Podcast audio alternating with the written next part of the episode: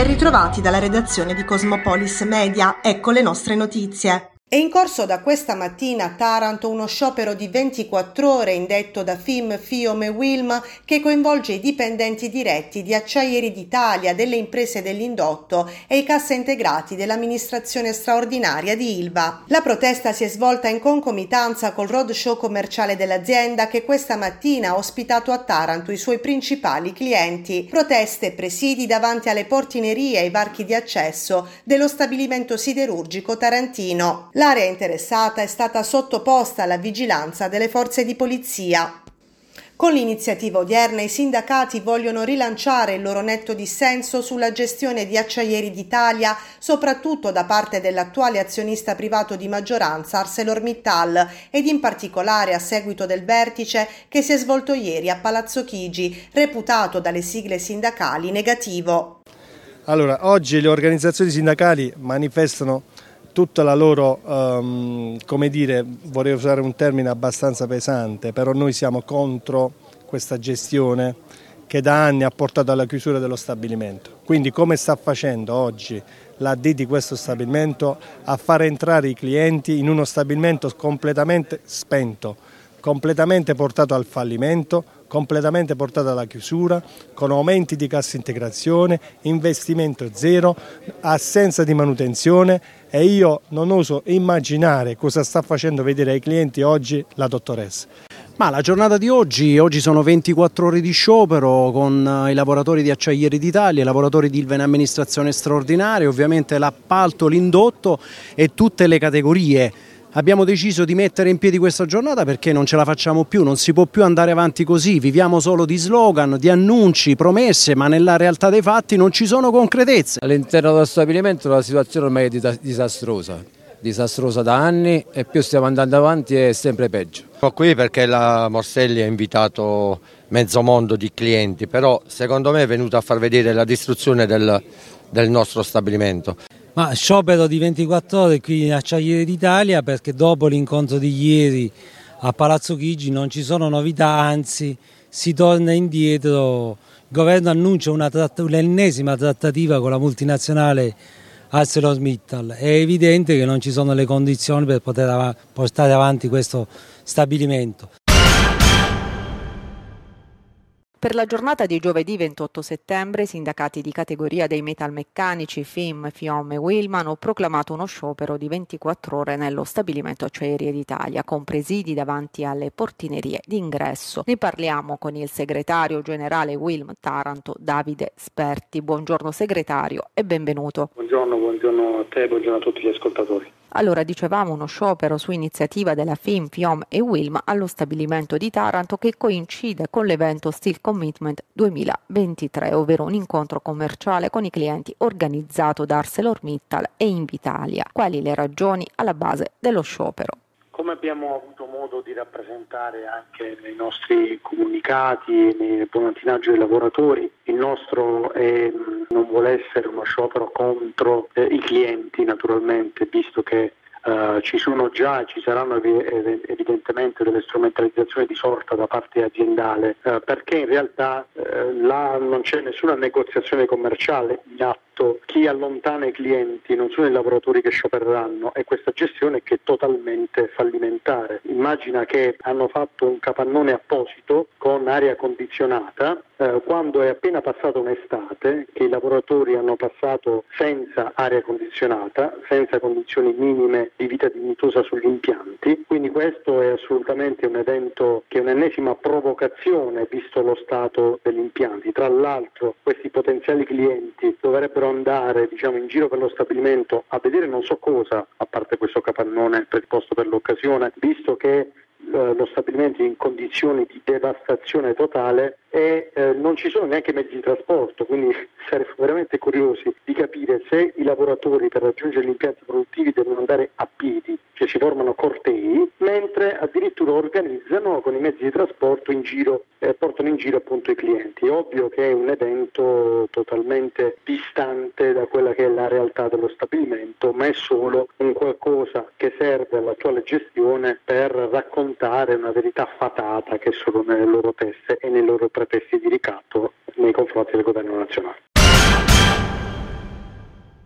Confiscati questa mattina dai finanzieri di Taranto e su provvedimento del Tribunale di Lecce beni per un valore complessivo di oltre 800.000 euro. Il provvedimento riguarda quattro persone nei confronti delle quali il Tribunale Salentino ha applicato in via definitiva la pena di patteggiamento per le ipotesi di reato di associazione a delinquere finalizzata al contrabbando di carburanti, alla truffa aggravata ai danni dello Stato e alle emissioni di fatture per operazioni inesistenti. Quanto avvenuto rientra in indagini più ampie che hanno interessato le province di Taranto e Salerno, nell'ambito delle quali il 21 aprile 2021 le fiamme gialle tarantine insieme a Finanza e Carabinieri di Salerno hanno smantellato un'associazione di stampo mafioso composta da 43 persone accusate di trasferimento fraudolento di valori, detenzione illegale di armi e contrabbando di carburanti. Nell'ambito di questa operazione sono stati sequestrati preventivamente circa 20 milioni di euro. Le quattro persone di cui oggi sono stati confiscati i beni risulterebbero coinvolte nella sola commercializzazione di carburanti in evasione delle tasse,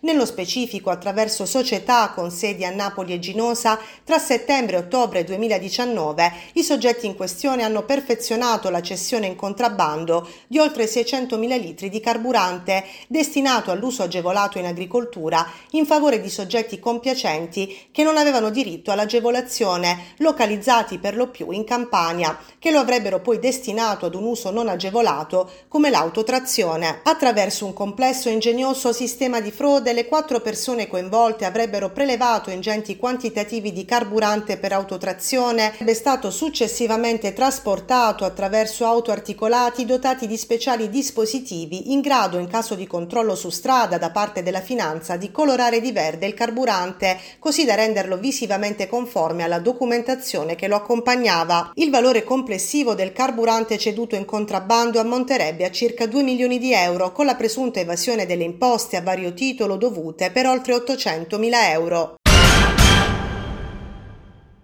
È stato individuato dopo capillari indagini della Polizia di Stato il presunto responsabile dell'aggressione avvenuta lo scorso 20 luglio in via Sciabelle a Lama. Si tratterebbe di un minorenne che per motivi legati alla viabilità aveva coltellato all'addome e al fianco un tarantino di 36 anni. I colpi inferti non avevano intaccato gli organi vitali per puro caso. Approfittando della confusione, il ragazzo aveva fatto perdere le proprie tracce dileguandosi a bordo di uno scooter. L'attenta analisi dei sistemi di videosorveglianza presenti nella zona e l'ascolto dei numerosi testimoni presenti hanno consentito agli investigatori della squadra mobile di individuare il responsabile, un minorenne a cui è stato ora notificato l'invito per la presentazione di persona presso il Tribunale per i minorenni di Taranto e accusato dei reati di tentato omicidio e porto abusivo d'arma da taglio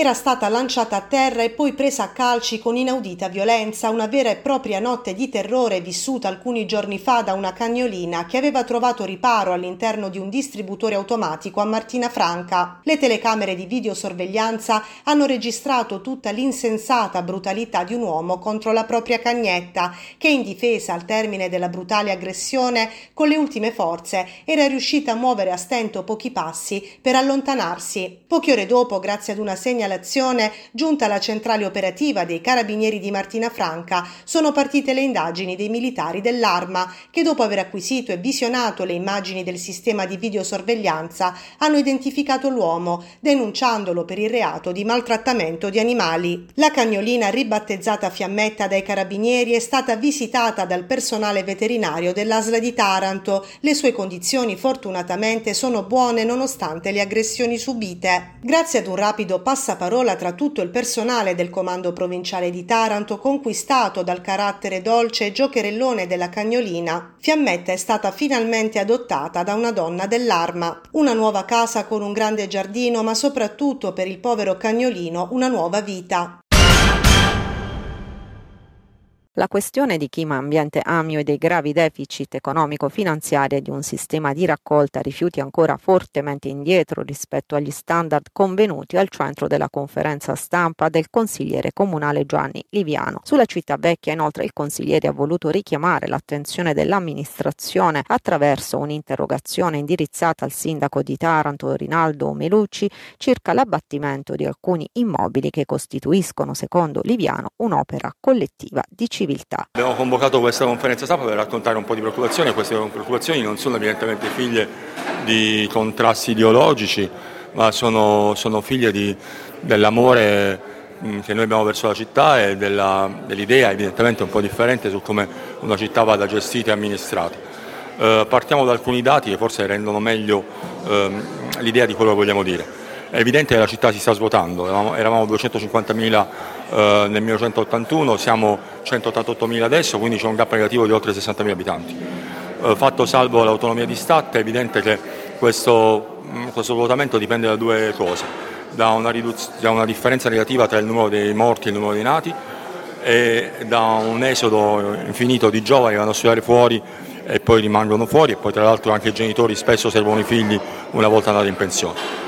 Eh, le persone di età superiore a 60 anni sono di più di quelle di età inferiore a 30 anni, quindi questo racconta evidentemente che il trend è destinato a peggiorare e la percentuale degli over 75 a Taranto è altissima, 12,75% ed è nettamente più alta della media nazionale. Cioè in questo contesto di invecchiamento e di svuotamento, se i dati rimangono questi, solo nel 2022 abbiamo perso 2042 persone, succederà che tra 90 anni Taranto non esisterà più. Quindi la notizia è che se questo è il trend da 90 anni Taranto è una città vuota, svuotata. Nel frattempo l'amministrazione comunale continua a contrarre debiti. Eh, il bilancio consolidato che andranno a approvare tra qualche giorno in Consiglio Comunale ha un, debito, un passivo, una passività di, 17, di oltre 17 milioni di euro di debiti. Tenete presente che solo nell'anno precedente c'era un saldo attivo di 16 milioni di euro, quindi c'è una differenza tra l'uno e l'altro di circa 34 milioni di euro. Relativamente alla questione degli abbattimenti di alcuni immobili in città vecchia, il consigliere Gianni Liviano ha anche presentato un'interrogazione al sindaco di Taranto, Rinaldo Melucci. Ho dato un'interrogazione al, al sindaco per capire meglio le ragioni per cui sia stato abbattuto l'immobile di via Garibaldi 186, mi hanno risposto, in realtà mi ha risposto il settore attività economiche, non quello urbanistico, comunque mi hanno risposto dicendo che effettivamente l'abbattimento non era stato eh, autorizzato e quindi ci sono adesso delle verifiche in corso, però rimane un problema. Il problema è che la città vecchia di Taranto è un'antica signora di 3.000 anni che va tutelata e valorizzata e non è una giovane signora a cui ha fatto il restyling magari attraverso l'intervento di un chirurgo plastico. Tappa a San Giorgio Ionico per il tour di presentazione dell'ultimo libro scritto da Marco Tarantino e dal Profondo, edito da Cosmopolis. Questo pomeriggio a partire dalle ore 18 appuntamento all'Ors Club Terra Ionica nella suggestiva cornice delle Tagliate, un luogo pregno di valenze storiche e paesaggistiche per il territorio che fa parte dei luoghi del cuore del Fondo Ambiente Italiano. Dopo i saluti del sindaco di San Giorgio Ionico Mino Fabiano interverranno l'autore del libro e l'editore direttore di Cosmopolis Vincenzo Carriero. A seguire una tavola rotonda animata dall'ammiraglio Cosimonesca, direttore del presidio di Taranto della Marina Militare, e dal professor Nicola Fortunato del Dipartimento Ionico in Sistemi Giuridici ed Economici afferenti all'Università degli Studi di Bari. A moderare l'evento la dottoressa Narita Greco. Sarà inoltre possibile seguire i passaggi più significativi dell'evento in diretta sui canali social di Cosmopolis Media.